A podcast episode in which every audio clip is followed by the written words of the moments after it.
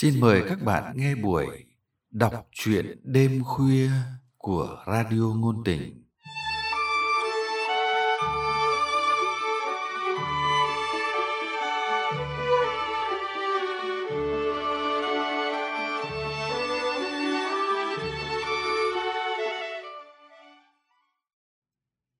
Các bạn thân mến, trong chương trình đọc truyện hôm nay, chúng tôi mời các bạn nghe truyện ngắn Biển mùa thi hoa hậu của nhà văn Võ Hồng Thu qua giọng đọc Lâm Ngạn.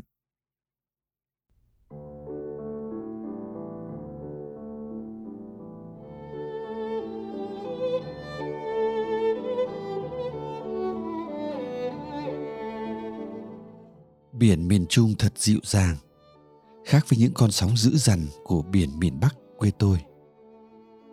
Tháng 8 Nha Trang trong vắt, kết thúc một ngày vất vả với hàng tá công việc chuẩn bị cho kỳ thi Hoa hậu đang đến gần. Tôi một mình ra biển.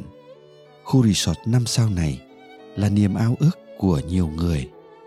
Với một người làm công ăn lương như tôi, nếu không có những dịp tác nghiệp như thế này, chắc hẳn rất khó có cơ hội đặt chân tới nơi đây.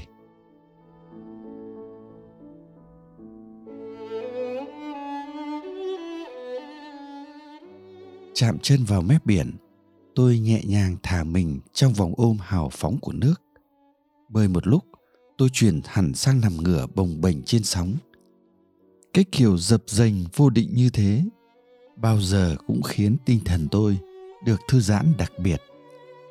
Mắt nhắm nghiền, hai tay dang rộng. Người ngoài nhìn thấy, dễ tưởng đây là một ca chết đuối. Bật cười với ý nghĩ vớ vẩn của mình. Chợt tôi hơi giật mình bởi một giọng đàn ông vang lên ngay sát. Thế thế nhá, đúng rồi, hai tay em phải khỏa đều như thế này này, đúng rồi, giỏi lắm. Làm lại lần nữa nhé đột nhiên, tôi có cảm giác đang ở rất gần một bí mật nào đó. Phản xạ đầu tiên của tôi là lặn ngay xuống biển. Trước khi để họ nhận ra tôi, cái giọng đàn ông quá đỗi dịu dàng kia, tôi nghe quen lắm nhưng tức thời, tôi chưa thể nhận ra chủ nhân của nó. Không phải người nhiều chuyện, nhưng tôi không thể nào dứt nổi tò mò trước sen hấp dẫn này. Nhốt mình trong lô cốt biển êm ái, tôi yên tâm thành người thứ ba.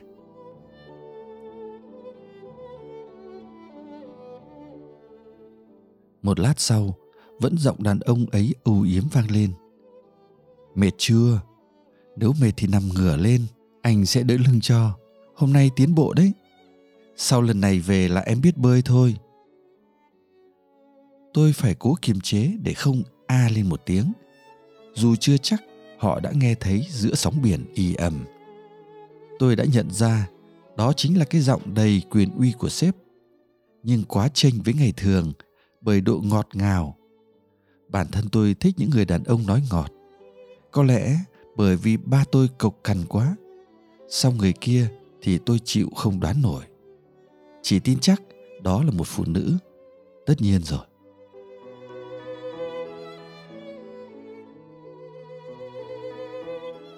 Tôi bỏ dở thú vui linh đênh trên nước, lựa theo sóng bơi theo đôi tình nhân vào sát bờ.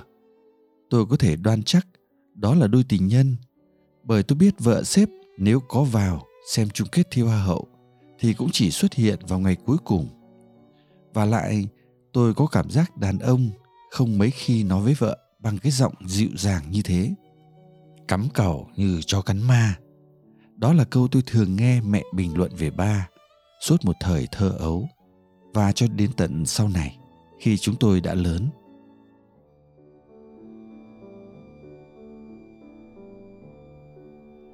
Tôi vẫn chưa nhận ra nổi người phụ nữ kia là ai. Chỉ biết dáng chị ấy cao và mảnh kiểu người luôn giữ được nét thanh xuân trong dáng dấp. Kể cả khi tuổi tác đã chồng lên, hai người ôm nhau chậm rãi đi dọc theo cát về phía khách sạn. Họ có thể tự do như thế, bởi giờ này cả biển đã vắng ngắt bóng người. Kể cả là các thí sinh dự thi hoa hậu, các nhân viên đến đây tác nghiệp, cũng như khách của khu du lịch. Tầm 7 giờ tối này, hết thảy chắc đều đã tập trung ở các nhà hàng trong khuôn viên resort. tôi nằm trên cát một lúc lâu, đợi cho đôi tình nhân đi khuất hẳn. Tôi bỗng thấy uể oải, kỳ lạ. Không còn hứng để lên tiếp bể bơi, tận hưởng những cú massage mạnh bởi hệ thống thủy lực. Người ấy của tôi giờ này đang làm gì nhỉ? Anh cũng đang xa tôi. Hai năm nữa, để lấy bằng thạc sĩ tại pháp. Giờ này, biết đâu anh cũng đang tập bơi cho một ai đó.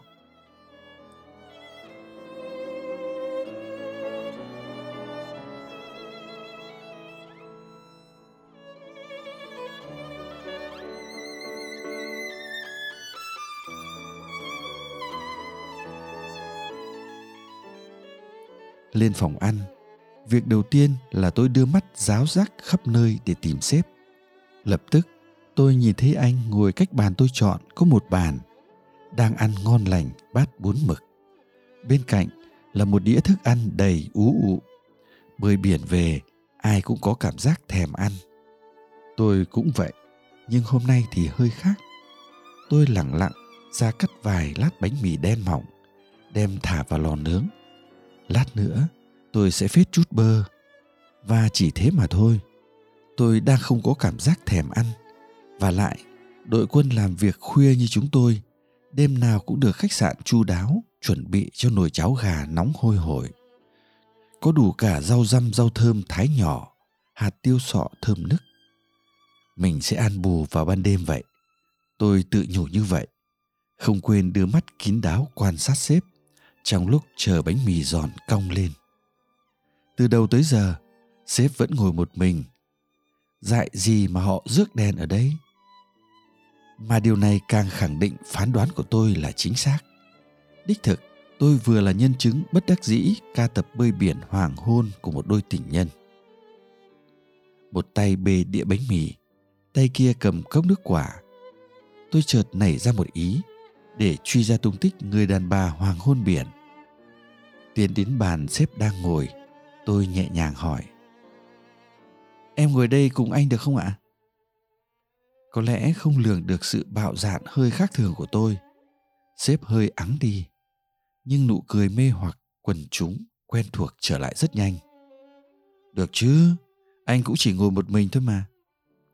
Tôi đắc ý ngồi xuống ngay. Lòng nhủ thầm. Bây giờ chỉ cần tôi chộp được ánh mắt của ai đó về phía bàn này, cho dù ánh nhìn đó mang thông điệp gì, tôi cũng gần như kết thúc cuộc điều tra gây cho tôi quá nhiều tò mò. Điệp vụ của tôi không thành công. Dù trong lúc nhấm nháp bánh mì, tôi đã có ý thức quét mắt kín đáo, quan sát nhiều hướng. Trái lại, tôi hứng nhiều ánh mắt cắt cớ ném về phía mình.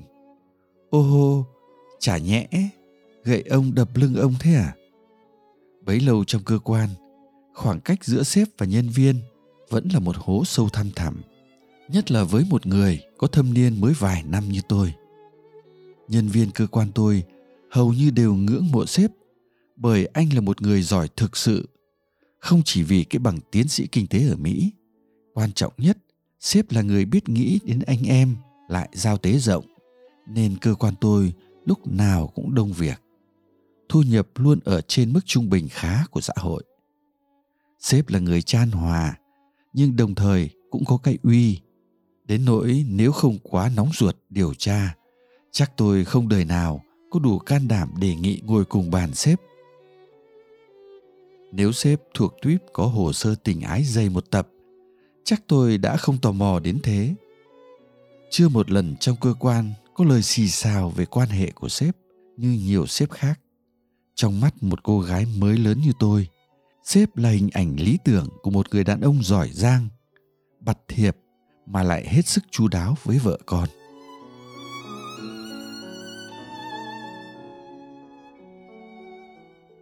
Tôi bị dấn quá sâu vào trò chơi bắt cọp xông vào tận hang cọp. Tôi tìm nhiều cớ để luôn có mặt bên sếp. Trưởng nhóm của tôi thoáng chút ngạc nhiên, bởi tôi đột nhiên hăng hái nhận thêm một số công việc mà lâu nay tôi vẫn từ chối mỗi khi có thể. Nhưng có lẽ tôi là thám tử, tôi bẩm sinh. Sau năm ngày, tôi vẫn không có thông tin gì đáng kể. Xếp trình cao thật. Thảo nào mà bao lâu nay không có scandal tình ái nào, dù chỉ bé như cái vảy cá. Nhiều lúc tôi đâm nghi ngờ chính mình. Hay tôi đã nhầm một ai đó với sếp nhỉ? Nhưng tôi kiên quyết gạt đi. Không thể nào nhầm được. Một khi cái giọng trầm ấm đầy nội lực ấy tôi vẫn nghe được hàng ngày. Dần dần, tôi không thể không nhận ra mình đã hướng về sếp nhiều hơn là tình cảnh thợ săn, con mồi. Trong ngày, nỗi nhớ người yêu không dày vò tôi như trước nữa. Trái lại, ám ảnh trong tôi luôn là hình ảnh của sếp. Tôi hốt hoảng nhận ra sếp choán đầy đầu tôi khi thức và theo vào tận giấc mơ. Kinh khủng nhất, tôi vài lần mơ thấy mình đang trong vòng tay sếp giữa mênh mang sóng nước. Tôi nghe thấy tiếng sếp rót mật vào tay mình. Tỉnh dậy trong căn phòng một mình ắng lặng, mà tôi vẫn cảm thấy mặt mình đỏ dần dần. Phiền phức quá, giấc mơ của tôi. Nhất là khi tôi đang có một người đàn ông tha thiết của riêng mình. Nhất là khi trong lòng sếp là một hình ảnh khác. Nhất là, gần đây thỉnh thoảng tôi lại nhận được một tin nhắn với cùng một nội dung, nhưng từ các số thuê bao khác nhau. Dừng lại đi, cô bé. Không có ánh mắt lộ liễu nào, chăm chăm nhìn vào, như tính toán của tôi. Nhưng quả thực, tôi đã không bị linh cảm đánh lừa.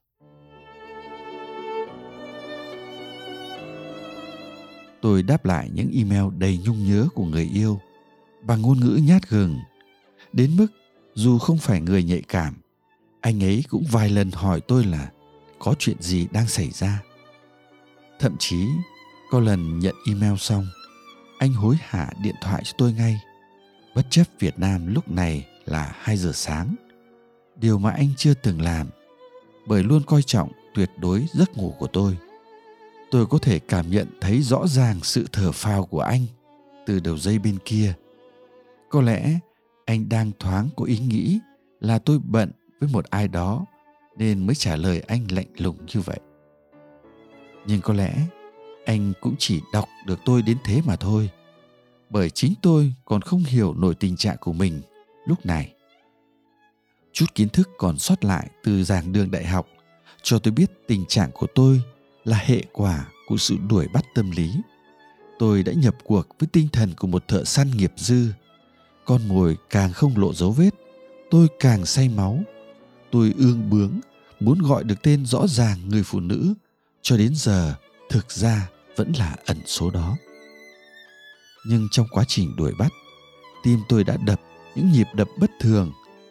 Trước một người đàn ông càng gần gũi, càng thấy nhiều dấu cộng là anh tôi đã không lường trước được tình huống là thợ săn có thể quay sang say mê con mồi.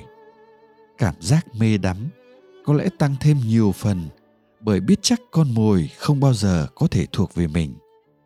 Bởi hiểu rằng trong cuộc chạy đua có một đôi mắt quét theo từng hành động dù là nhỏ xíu của một người đàn bà khác.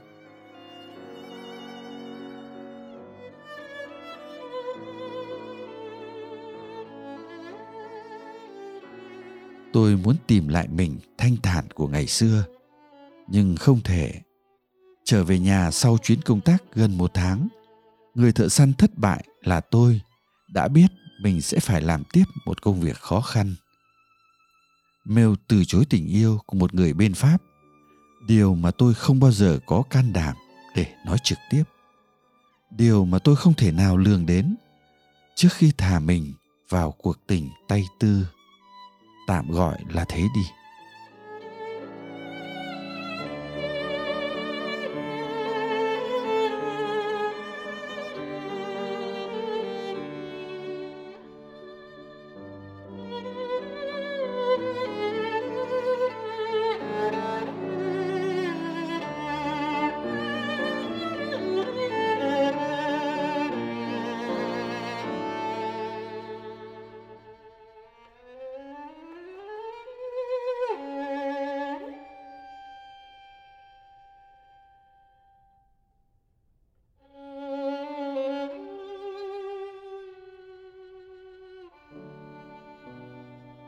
Các bạn thân mến, các bạn vừa nghe xong chuyện ngắn Biển mùa thi hoa hậu của nhà văn Võ Hồng Thu qua giọng đọc Lâm Ngạn.